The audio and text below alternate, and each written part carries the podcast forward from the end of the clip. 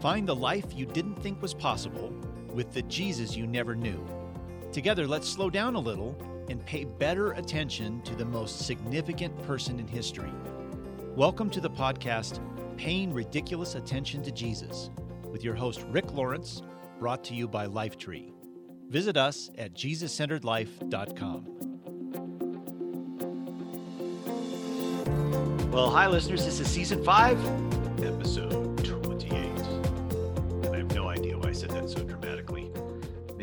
I've watched too much TV during the pandemic, uh, especially dramatic TV. Anyway, this podcast is produced by Jesus Centered Resources, which I've uh, mentioned in the last few episodes is a thing, but it's not really a thing. It's the umbrella name I've given to whatever it is I'm doing going forward. Many of you know who've listened to the podcast for a while that that for uh, I I worked with uh, group publishing for 33 years, and because of the pandemic, uh, group had to cut about half of its staff um, a little over a month ago, and I was one of those. Um, so obviously, an upending, difficult, uh, hard thing to go through, but now I'm in my little rowboat on the ocean beach and shoving it off into the great unknown sea in front of me. and so just so that I um, know where I'm headed, I'm calling whatever it is I'm doing next Jesus centered resources.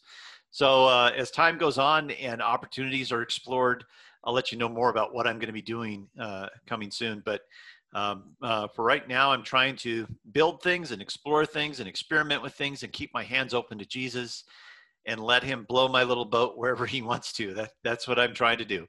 So for those of you who's uh, this is your first time listening to the podcast, my name is Rick. I'm author of uh, about 40 books and curriculums now.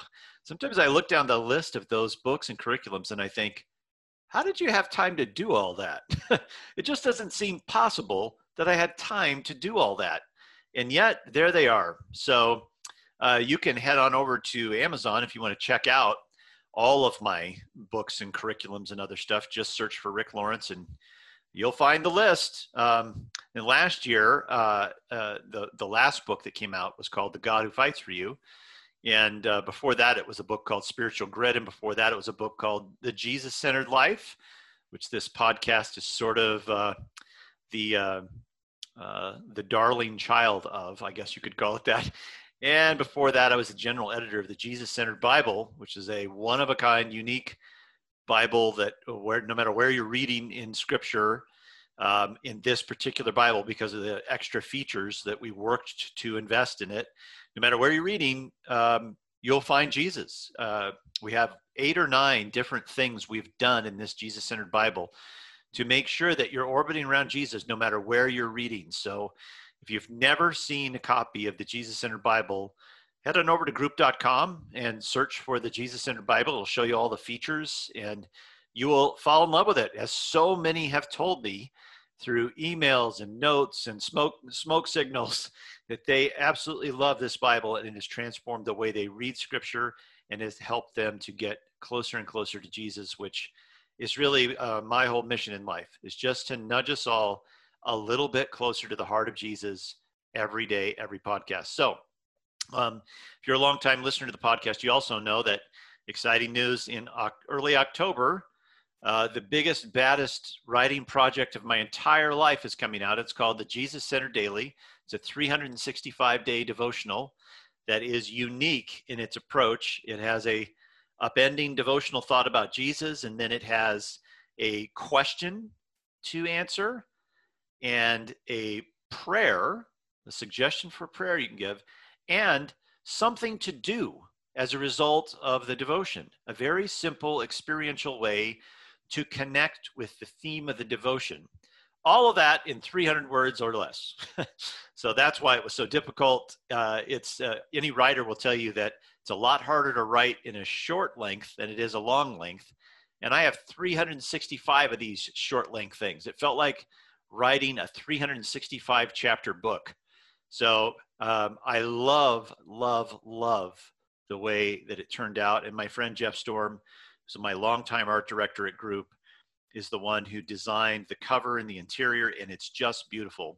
If you want to take a look at what that looks like, you can head on over to Amazon again and just search for the Jesus-Centered Daily, and you'll you'll see that beautiful cover that Jeff Storm created for it. That's coming out in October, and right now working on some things to um, to give you early access to that devotional. So I'll tell you more soon. But I'm also uh, I'm, I'm developing a website for the devotional so that people can see some of its uh, some of its features and uh, interact with it a little bit before they buy it. So uh, I'm still building that, and a steep learning curve building websites.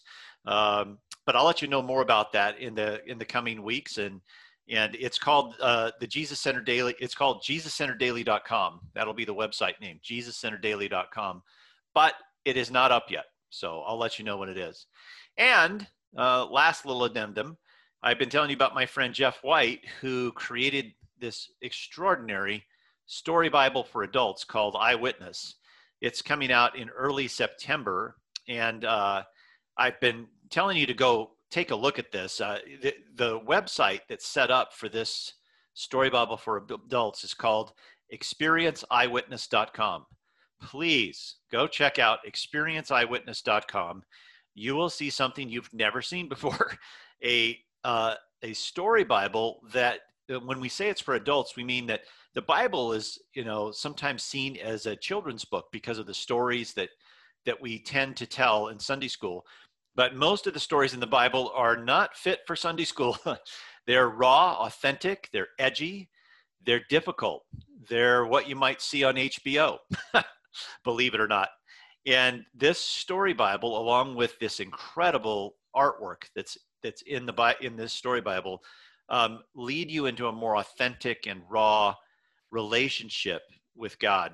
So go on over to experienceeyewitness.com, and um, at the start of September, I'll have Jeff on the podcast, and we can talk a little bit about what it means to live authentically and rawly with Jesus. I'm not even sure rawly is a word, but I used it, so it is.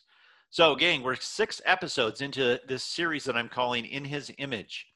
We're exploring what makes Jesus Jesus. And, and in turn, uh, we're exploring how we're ri- wired to reflect the essence of Jesus in our everyday life. We know from the Genesis account that God created us in his image. Well, what does that mean? Does it mean we look like him? Well, maybe collectively we look like him, but um, no, it means that we reflect the essence of God's heart in who we are. And so, therefore, it's important to understand what that essence is, to see it in ourselves, and then live it out more fully. And today, we're going to focus on something that that is central and core to the heart of God, but we hardly ever think about it this way. And that central core characteristic is work. Work.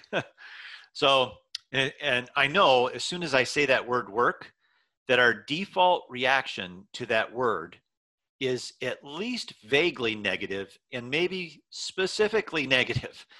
And yet, work is central and core to who Jesus is. And, and it's therefore central and core to our reflection of God. So, work is a very important thing for us to understand in the heart of God so that we can help, uh, help ourselves understand our role and mission in the world relative to work. So, of course, I'm grateful to all of you who listen to this podcast regularly because you have to sacrifice, you have to work to listen to the podcast, don't you? I mean, maybe you don't think of it that way, but I don't know if you've noticed, but this podcast isn't exactly short. So I know that every single person who listens to this podcast from the beginning to the end, you've had to invest, uh, you know, close to an hour, sometimes more than an hour, in listening. That means you've sacrificed something else to do that. So the question is is listening to this podcast more like work or more like play to you? Now think about it, but don't decide immediately. But if you had to if you had to choose, would you say listening to this podcast is more like work or is it more like play? Which one? Now, you probably uh, now have a sense of what you think it is. If if you're saying inside, well, actually, if I really think about it, um, this podcast feels more like work to me. Well, we can be nervous about m- admitting something that we really love is work because of the aforementioned knee jerk negative reaction to work. Um, so we don't really like to say that things we love or admire or that inspire us or that uh, energize us, we don't like to say that those things require work because work has such a, a negative connotation. But if work is central to God's essence, then maybe work has a more complex meaning than our knee jerk reaction. We know that God worked for a metaphoric six days and then he rested for just one day. And that's sort of a work leaning model, isn't it? Six to one. He worked for six, he rested for one. The word work, by the way, appears more than 500 times in the Bible. And God says that his resting day, that one day that he rests, it's actually holy. Resting from work is holy, which means it's a set apart sacred thing. So it's a big deal that God works and then rests from work. And he says that resting from the thing that he was just doing is a holy, set apart thing. We'll explore a little bit more about that in a minute. Um, we also know that one of the consequences of Adam and Eve's betrayal was this big consequence, which is we're going to work hard, but struggle to see the impact of our work.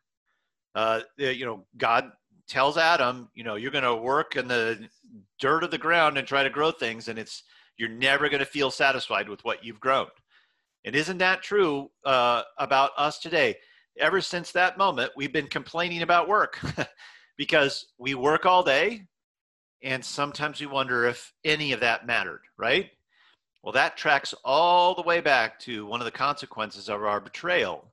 So I know a lot of you work jobs, some of you work by going to school, um, all of us in one way or another are working and and i'd say all of us right now are doing a lot of emotional spiritual work because of the pandemic and its restrictions and all the things that we've had to grieve and lose out on and all of the things that all the tension that we're experiencing right now in our culture because of it we're all doing emotional spiritual work i just saw a um, uh, a report on our psychological health the other day, it said that 70%, 70, 70% of Americans are experiencing signs of depression right now. That is a lot of people who are struggling and working through emotional difficulty right now. So, work is integrated into our life in one way or another. It's a regular, everyday part of our existence. So, here's a, here's a question to think about What is your favorite thing about work? What's your favorite thing about work? I think my favorite thing about work is the feeling of satisfaction that you've accomplished something. Uh, during this pandemic, I've developed uh, a strange new habit. and I, I, I, haven't really fully thought this through as to why I've developed this strange new habit, but um, I have started to cook dinner a lot more than I ever have. Now, part of that is I'm not going away to an office. I'm home. I, uh, I worked half time from home even before, but now it's full time from home as I look for a job and explore new possibilities. And um, but there's something at the end of the day about um, all of the work that I do as a writer and editor and a collaborator and all the stuff that I do. At the end of the day, I am craving a kind of work where I can see the results of it, see the fruits of it quickly. And cooking and making dinner has been that thing for me. It, it has given me a sense of agency and autonomy over uh, my life, I guess is a way of saying it. And but it also gives me a creative outlet. And when I'm making dinner, I, I like to be left alone. So I created sort of this bubble around myself where it's some some alone time, some solo time, which I desperately need. Uh, that that's part of my makeup, and it's creative time but it is work, no doubt about it. Um, but I think what I really love about it is what I started out saying. I love the feeling of having accomplished something or seeing the fruits of my labor. And when you cook, you can see it right away. And then when the, your family loves what you made, you get some immediate feedback from that and it feels satisfying. So I think that's my favorite thing about work to have invested myself in, and I'm not saying that lightly, by the way, to have invested myself in something and then see the good impact it has is very, very satisfying. And if you think about, well, what's your least favorite thing about work? What's your least favorite thing? I guess you could take the other side of the coin of what I just said. Um, I really resonate when the the the beginning and the end of the disciples' experience with Jesus was fishing all night but kept not catching anything. Remember that when Jesus invited the first disciples, they had just come off uh, a whole night where they tried to catch fish because they're commercial fishermen and they caught nothing. So they were frustrated by that. And at the very end, when Jesus appears on the beach of the Sea of Galilee and calls out to them on the sea, Peter had taken six of his buddies with him uh, to fish all night. And once again, they caught nothing all night. So the two bookends of the disciples' experience of Jesus are fishing all night and not catching anything. I don't think that's an accidental uh, uh, occurrence, by the way.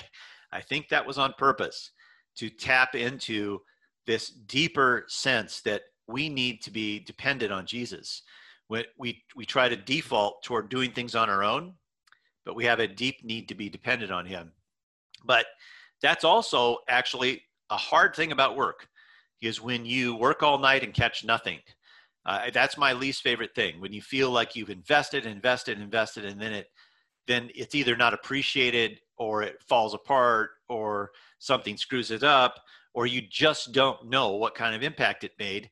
I think that's the hardest thing about work for me. Um, so, are there things, some things that you love that require work? Are there things you love that require work? I, would say, uh, just close your eyes and point your finger. So many of the things that we love require work. It requires work just to read a book. I mean, it can be very enjoyable and propelling and momentum, but you have to actually sit down and read a book. Um, if you're into any hobbies, like if you like to do woodworking or knitting or any kind of hobby, all of them require work, even though there's satisfaction in them. If you're into a, a fitness habit, I, uh, I've started to run again uh, because my wife is is wanting to start to run again as well, and so uh, it's uh, too jarring for us to to run around our neighborhood on the asphalt. So we're running on a uh, a city forested trail that's just outside our neighborhood. One of the best in in America, actually, is just outside our neighborhood. We are running on this beautiful forested trail about two or three times a week. Um, well, every time it comes up for the day that we're going to run, um, I I get that bad feeling in the pit of my stomach. You know, if you've ever run before, you know what that feeling is like. Like I know this is good, but I don't want to do it. But once I'm out there running and then I finish every time, I, I have this deep sense that I've really done something. I really persevered through something and had courage to, to finish it out. So I love it, but it also requires not just physical work, but emotional work. If you've ever run before, you know that there's some days that you just don't feel emotionally that you can do it because doing something like that requires emotional persistence, and sometimes you just don't have it. So let's explore the nature and importance of work now that we've uh, covered a little bit how much it's threaded into our life and what a little bit of our relationship to work, let's explore the nature of it and its importance as modeled by Jesus. So here's what I'd like to do. I want to, I want to start off by uh, having you listen to a children's story you're probably familiar with. You've probably heard this before. It's called We're Going on a Bear Hunt. it's been around for a long time. It's a, it's a book written by Michael Rosen and illustrated by Helen Oxenbury. It's classic. It's, a, it's sold millions and millions of copies. A lot of children have grown up listening to this story, We're Going on a Bear Hunt. But I'd like us to listen to Michael Rosen, the author, perform this story. He's doing this on the occasion of the 25th anniversary of its publishing. So we're going to listen to Michael Rosen perform his story, and I just want you to relax for a second. Um, and if you're if you're not a parent with small children, um, you probably haven't read or listened to a children's story in a long time. I'd like to invite you to to travel back in time and just be a little kid again. Just relax, breathe. As you listen to this story, I just want you to think about the message of the story. uh, approach this story as if you've never heard it before, because I think there's some twists in this story that you may not have remembered when you were a little kid. So let's go ahead and listen to Michael Rosen perform his his story, We're Going on a Bear Hunt. Hi, my name's Michael Rosen and I help make a book called We're Going on a Bear Hunt and it goes something like this. Chum chum chum chum chum chum chum chum we're going on a bear hunt. We're going to catch a big one. What a beautiful day! We're not scared. Uh oh, grass, long wavy grass. We can't go over it. We can't go under it. Oh no, we got to go through it. Swishy, swashy, swishy, swashy, swishy, swashy. Chum, chum, chum, chum, chum, chum, chum, chum. We're going on a bear hunt. We're gonna catch a big one. What a beautiful day. We're not scared. Uh oh, a river, a deep, cold river. We can't go over it. We can't go under it. Oh no, we got to go through it. Dive in. Splosh, splash, splosh, splash, splosh, splash. Chum, chum, chum, chum, chum, chum, chum, chum. We're going on a bear hunt. We're gonna catch a big one. What a beautiful day. We're not scared. Uh oh. Mud thick, oozy mud. We can't go over it, we can't go under it. Oh no, we got to go through it. Squelch, squirch. Squelch, squirch. Chum, chum, chum, chum, chum, chum, chum chum. We're going on a bear hunt. We're going to catch a big one. What a beautiful day. We're not scared. Uh oh, a forest. A big, dark forest. We can't go over it. We can't go under it. Oh no, we got to go through it. Stumble, trip, stumble, trip, stumble, trip. Chum, chum, chum, chum, chum, chum, chum, chum. We're going on a bear hunt. We're going to catch a big one. What a beautiful day. We're not scared. Uh oh. A snowstorm. A swirling, whirling snowstorm. We can't go over it. We can't go under it. Oh no, we got to go through it. Ooh, ooh, ooh. ooh, Chum, chum, chum, chum, chum, chum, chum, chum. We're going on a bear hunt. We're gonna catch a big one. What a beautiful day. We're not scared. Uh oh, a cave. A narrow, gloomy cave. We can't go over it. We can't go under it. Oh no, we got to go through it. Tip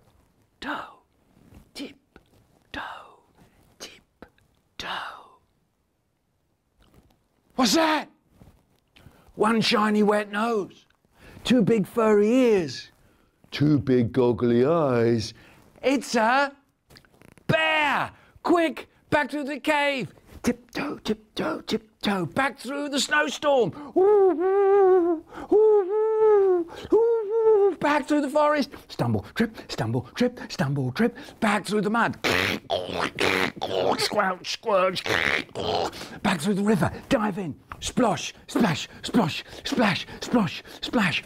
Back through the grass. Swishy, swashy, swishy, swashy, swishy, swashy. Down the road, up to our front door. Open the door, up the stairs. Dup, dup, dup, dup, dup, dup, dup. Oh no, we forgot to shut the door. Back downstairs. Dup, dup, dup, dup, dup. Shut that door. Boom. Back up the stairs. dub, dub, dub, dub, dub, Along the passage, into the bedroom, into bed, under the covers. We're not going on a bear hunt again. And there you have it. Going on a Bear Hunt by Michael Rosen. Bring back some memories. I'd asked you to think about this while you were listening to the to this story. What is the message of this story? What's the message of the story? I know when I was a kid and I heard this story, um, the the thing that drew me in was the hunt itself and this you know obviously the sound effects of the story and the and the adventure of the story and i think i forgot about how the story ended when I was a kid. Maybe I wasn't even aware of it when I first heard it about how the story ended, but it kind of ends in a, well, I have to say, an unsatisfying way. so they uh, they come up to obstacles one after the other. They start out in the bright morning um, when everything looks good, everything looks hopeful, and adventure is a positive word. And they encounter struggle and trial after struggle and trial and challenge. And each one, they have to make a decision because uh, they, they realize they can't go over or under or around it. They're going to have to go through it, which means they're going to have to work on their adventure. They're, they can't take the easy way, they can't get around the problem. They're going to have to bear down and work to move through each challenge. And if you um, read this story and look at the pictures as you read it, uh, you'll see that the, the family, especially the adults going along for the ride, get more and more exhausted as they as they encounter each new challenge and have to go through it. And then when they finally get to the cave and they finally reach their their goal, that you know the whole purpose of the adventure is to capture a bear, and they finally find a bear, they realize oh, the this bear has teeth, and they then they try to escape. And in the book, the bear chases them through all of back through all of their challenges. You always see the bear right behind them, chasing them all the way back home until they finally reach home and they lock the door before the bear can get in. And then they go upstairs and they all go underneath the covers and they vow to never go on a bear hunt again. Now, that's kind of a nasty twist, I think, to the end of this beautiful story. That that we will never go on a bear hunt again because wow, that was a lot harder than we thought it was going to be. And even when we got to the place where where we should have been celebrating the culmination of our goal, we were frightened out of our minds and had to run and find a place to hide and be safe from the bear that we encountered. So uh, it it upends what our sort of romantic view of what adventures are. I think it's a pretty, actually, a pretty good picture of what a real adventure is like. We encounter great challenges that we have to work through if we're going to keep going. And sometimes we get to the end of our adventure and we realize, oh no, this is not what I thought it was going to be. I'm actually afraid now. And what are we going to do now? What I hope would happen at the end of a story like that is not the vow that we would never go on an adventure like that one again. Maybe uh, uh, if I if I had a chance to change the ending of this story, maybe you keep it all the way through, including the vow that we're never going on a bear hunt again.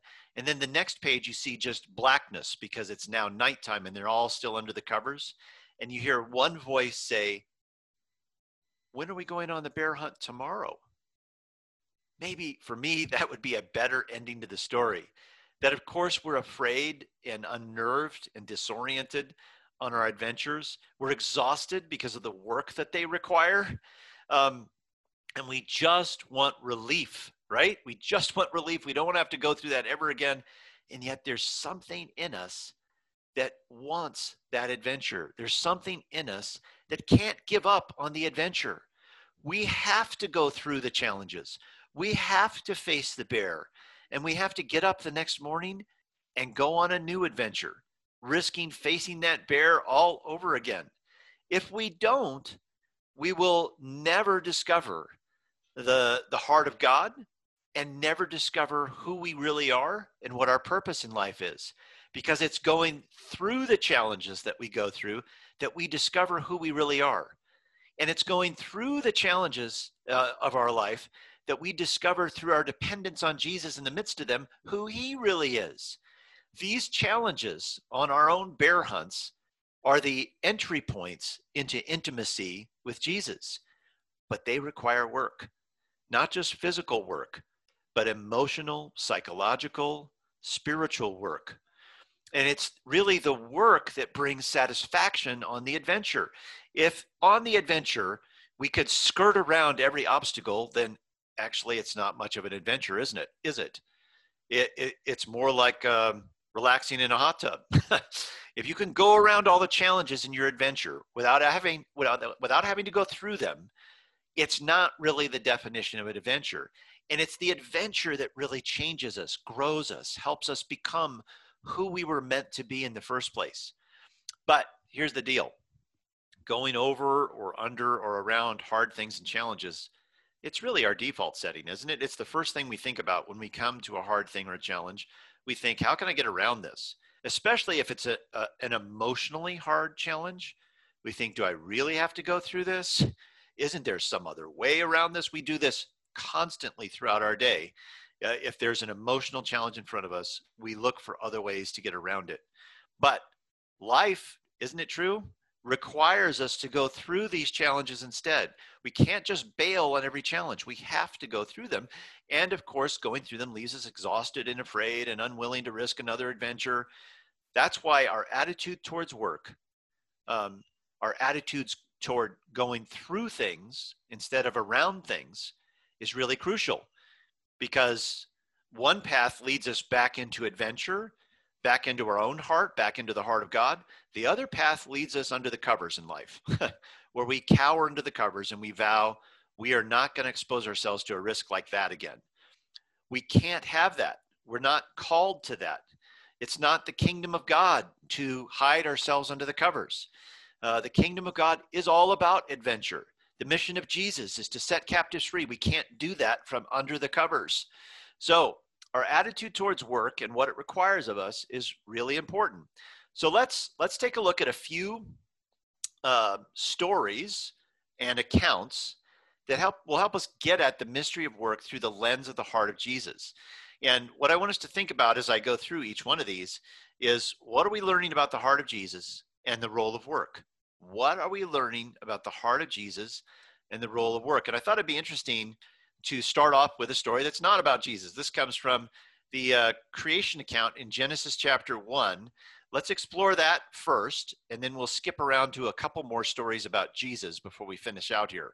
So this this first one is from Genesis 1 verses 26 through chapter 2 verse 3. So it spans the first and second chapters of Genesis. So if you're not driving and you have your Bible handy and you want to open up to Genesis 1 26 and follow along, you can do that. Um, it'll help to kind of ingest the story if you do that. If you're driving, just listen to my low, sonorous voice as I read this story. So here we go Genesis 1 26 through chapter 2, verse 3.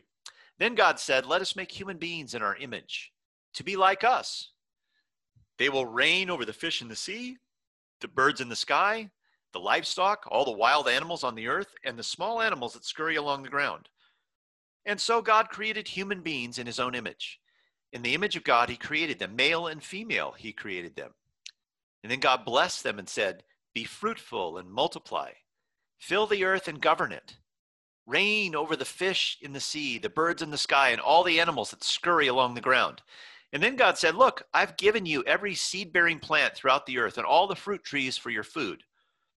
And I've given every green plant as food for all the wild animals, the birds in the sky and the small animals that scurry, uh, scurry along the ground, everything that has life. And that is what happened. Then God looked over all he had made, and he saw that it was very good. And evening passed, and morning came, marking the sixth day. So the creation of the heavens and the earth and everything in them was completed. And on the seventh day, God had finished the work of his creation. So he rested from all his work. And God blessed the seventh day. And remember, oh, I said this before, he blessed that day and declared it holy. Why? Because it was the day when he rested from all his work of creation. There you have it. So here, here's a, a couple of questions to, for us to ponder here.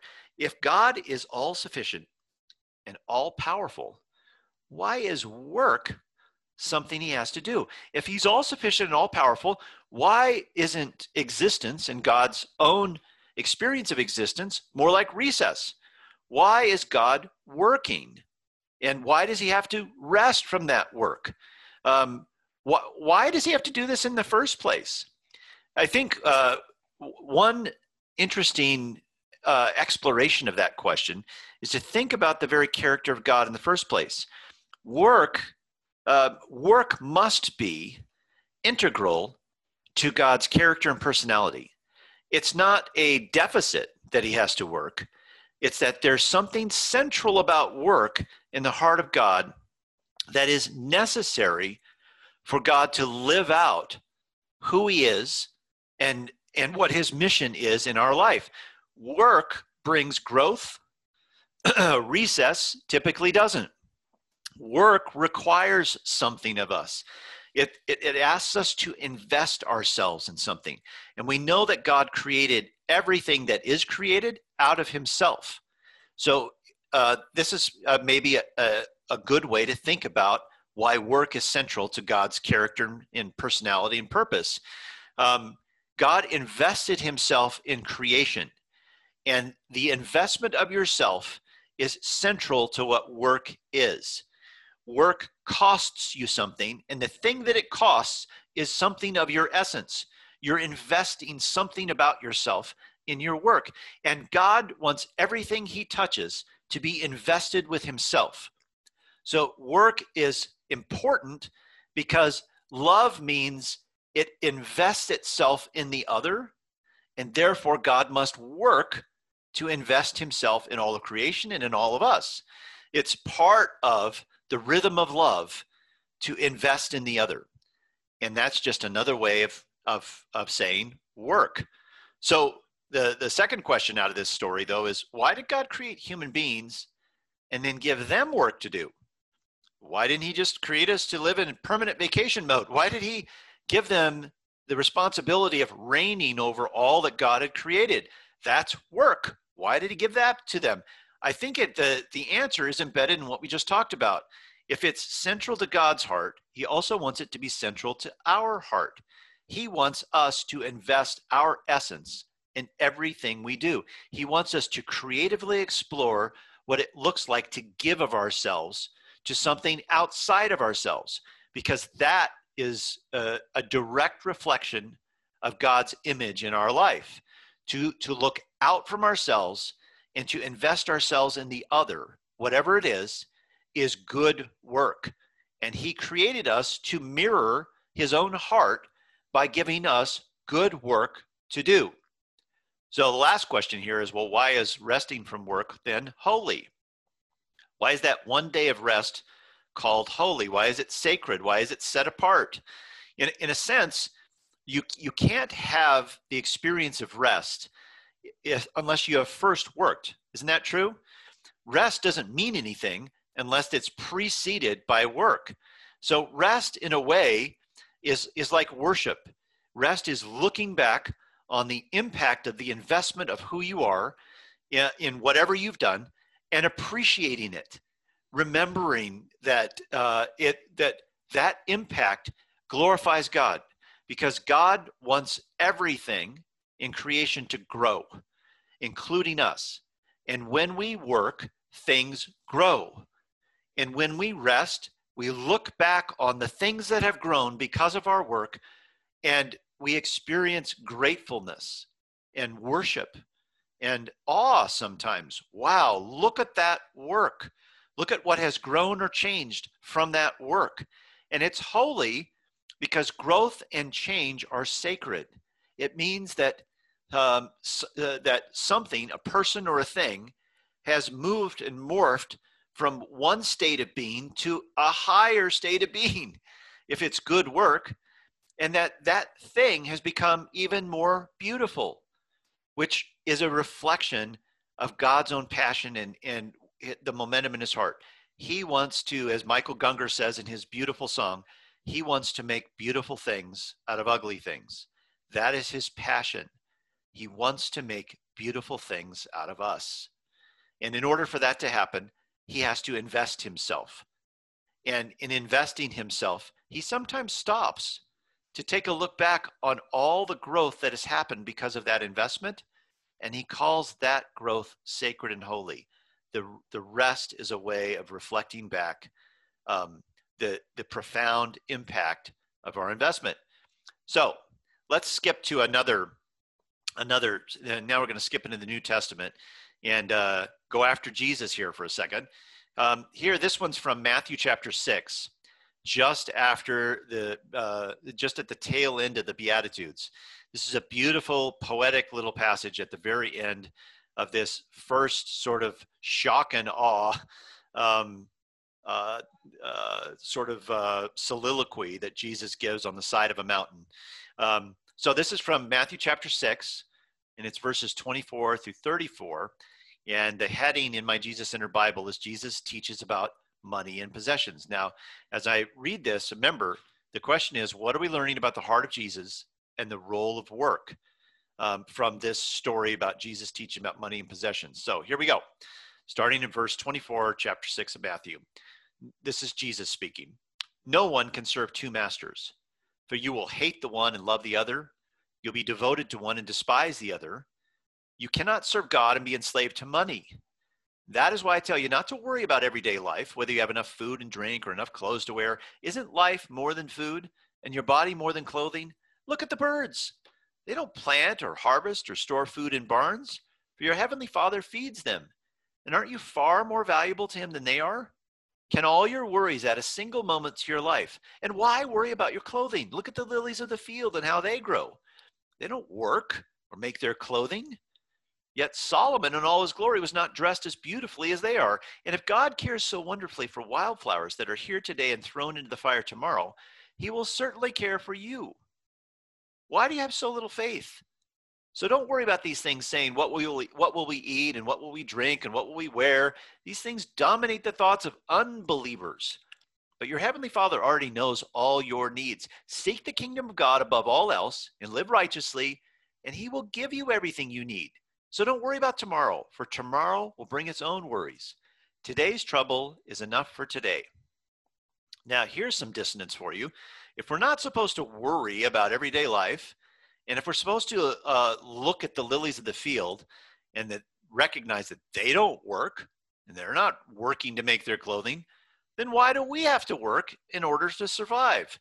What what is Jesus really saying here? He's saying um, look at all of my creation, learn from my creation, relax. What uh, relax, trust God. Does does he mean that it trusting God means not working?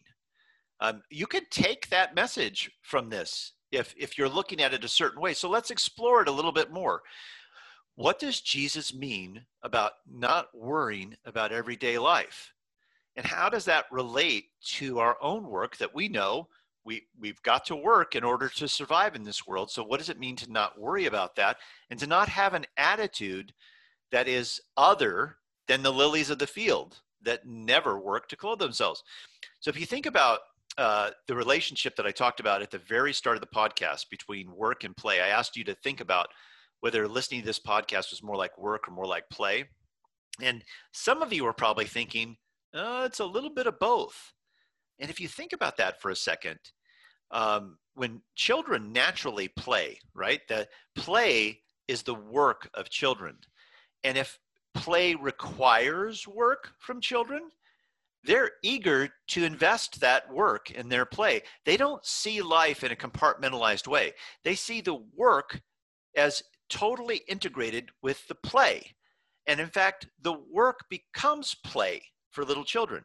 So when we think about Jesus inviting us to be like little children, or we will not understand what life is like in the kingdom of God, when we think about that, we can track back to this realization that children see work and play as intertwined. One feeds the other. And play that doesn't require work isn't really that fun. Talk to any child or even any teenager and and ask them the role of work in their play. And first of all, you'll learn that they've never thought about it that way. And second of all, they will almost 100% say, well, the fact that my play involves some work is actually part of the satisfaction I have in that play. So when we think about what Jesus is saying here, he's saying, I think, that our work needs to come from a from a place of play that we see our work as a necessary part of the resting relaxed attitude and the trusting attitude we have toward him in our everyday life that yes as we trust Jesus and relax in who he is he will still ask us to work within that relaxed state of trusting because our work, again, invests who we are in the thing. But not, we're not working to prove ourselves. We're not working to perform for others. Well, not, we're not working to, to uh, check off a box. We're working because our play, which is really what it means, what it feels like to follow Jesus, is more like play. That play always requires work. Uh, it's an investment of ourselves. And another question is how does this truth that our Heavenly Father knows all our needs, which is what Jesus is saying, how does that impact how we work and why we work? If He knows all our needs, does that mean that we don't need to think about our own needs? That we don't need to pay attention to those needs and somehow find a way to fulfill those needs? How does this truth that our Heavenly Father knows all our needs impact how and why we work?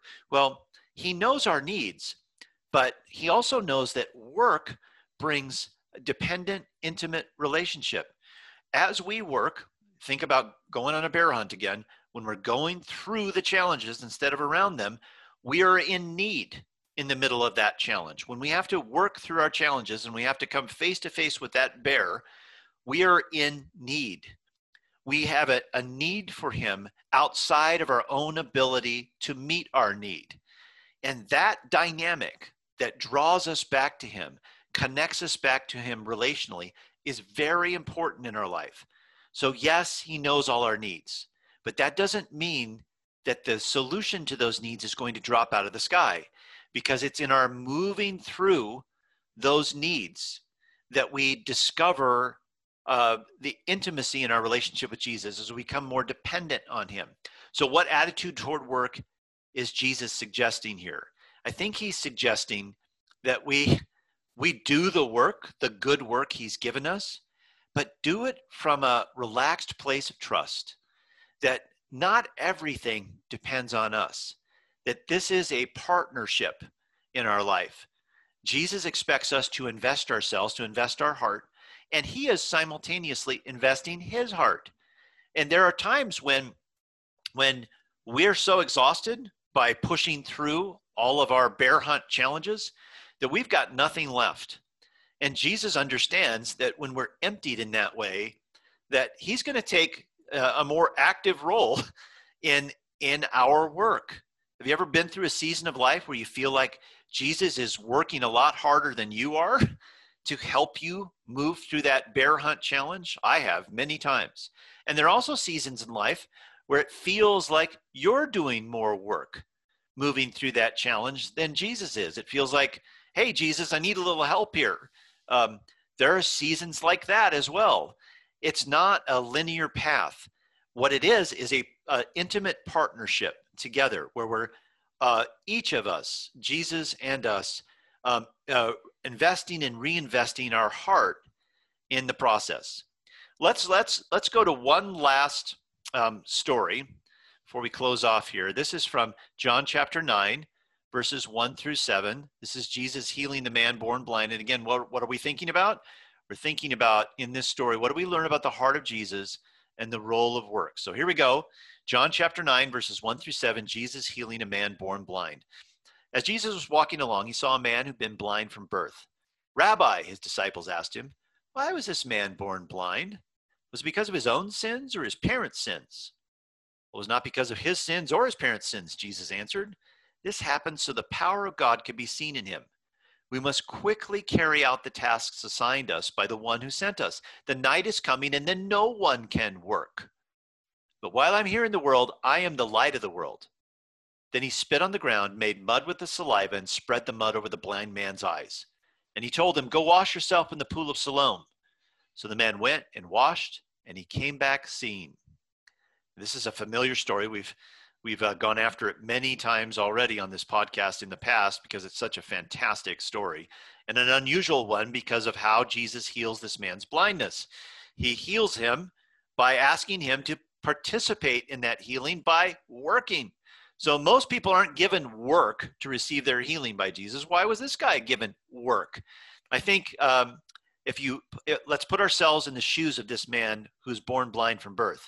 This is in uh, Jericho. The, Jesus and his disciples were just about to leave Jericho, and this man who, who, uh, who was born blind hears that Jesus is passing by, and um, and hears that he is the one who makes blind people see, and so uh, Jesus sees this man by the side of the road, and he leans down, he spits on the ground, he makes mud with that saliva, and he spreads it over the blind man's eyes.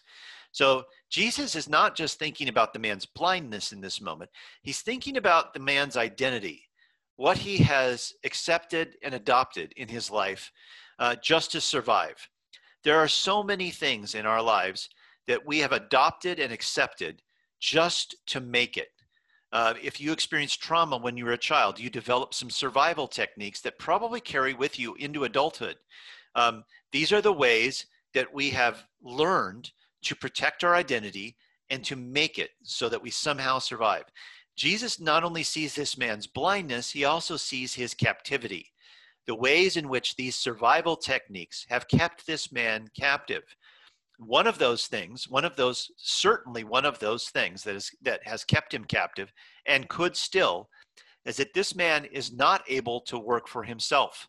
He's dependent as a beggar on other people. And jesus wants his new life when he can see again to not involve that same attitude of i can't do anything for myself and so from the very beginning he gives this man some work to do to show this man that your investment, your agency in your own healing is part of the pattern I want you to live out in your life after you can see again. I want you to be actively involved, not passively waiting for others to meet your needs. I want you to invest yourself in your future. And, and once you can see again, I want you to have a pattern of not hanging back. I don't want you to have a beggar mentality. So let's get this whole thing started by asking you to do a hard thing. I'm, I'm smearing mud on your eyes. It's embarrassing. And then I'm asking you to find your way to this pool outside of town and, and wash before you're healed. And the man does it. He, he plants something in his own heart that says, I'm going to do this thing. I'm not going to wait for somebody to help me do this thing. I'm not even going to question why Jesus is doing it this way. I'm going to invest myself in my own healing. I'm going to partner with Jesus in my own release from captivity. And this then sets a pattern for the man throughout the rest of his life that he's not going to hang back, he's going to dive in. He's not going to balk and let somebody else uh, let, let the solution to his problem drop out of the sky. He's going to participate in that solution, whatever it is. Um, what, and by the way, in this story, Jesus says, we must quickly carry out the tasks assigned to us. What does that mean, anyway? Let me go back to where he says this. Um, uh, and when his disciples say that the, uh, they're wondering whether it's this man's sins or his parents' sins that led him to this, Jesus says this happens so the power of God could be seen in him. And then he says, we must quickly carry out the tasks assigned us by the one who sent us. So the power of God here, think about this. We think about the power of God being displayed by giving this man back his sight, but really the power of God in this story is that this man quickly carries out the tasks assigned to him that Jesus has given to him. That there's something about leaning into that task, accepting that task, pursuing that task, and and uh, not discounting the work of going through the challenge that does something profound in us. We become co creators with God of our own story. Uh, to use a different metaphor, we're writing a story together with God, and we take an active role in writing that story. And so Jesus is saying that's that shows the power of God that, that transforms the identity of the person. So, this is a, I think, a, an incredible story of an invitation to invest, which is what work really is all about in the end. It's it's God's invitation to us to invest ourselves. And when we invest ourselves in our work, we don't take all of it on. We we ha- we come from a place of play, a place of relaxed trust as we enter into our work, and that trust invites Jesus into our effort. Um, my my daughter just said that one that her pastor at her church up at college often says that that God uh, honors honors effort, but is opposed to earning. God honors effort, but is opposed to earning. See the difference between those two things? It's the effort that reflects the, the heart of God in us. It means we're willing to invest, whatever it is, to go through our challenge and to face that bear. We're willing to lean into that part of the adventure. Um, but we're not willing to look at our effort as a way of earning anything. It's the earning part that shuts God out from the whole equation. If we think our effort is what's earned it, then we've effectively said, God's not involved in this. Um, but if our effort is commingled with God's effort in our life, then we celebrate together the outcome of whatever it is. I hope that makes sense. Well, let's end today's podcast by just taking our own little Sabbath rest for a moment. Now, if you're able to stand up, stand up now. But if you're not, if you're driving or something like that, just stay where you are. but I want you to relax just for a minute. Uh, sense where the tension is in your body right now and just uh, uh, uh, intentionally relax yourself. Now, if you're able to stand up, go ahead and stand up and just be quiet. Um, if you're able to stand up and extend your arms out to the sides and above you, do that. And just pause for a second. Listen for what you hear in your surroundings. Be quiet for a second.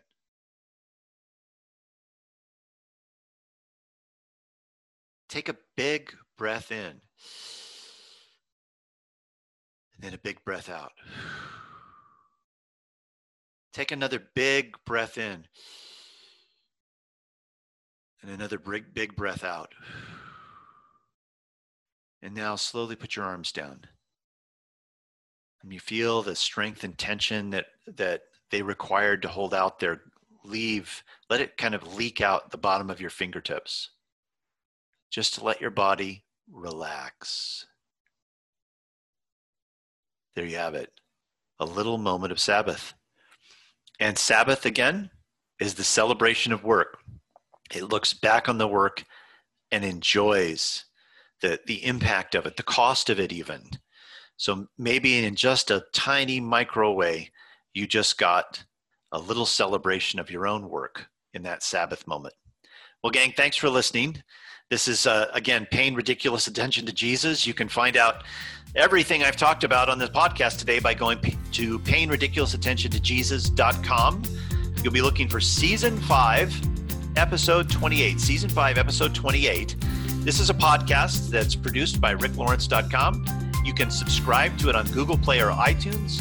Hey, gang, we'll talk to you again next time.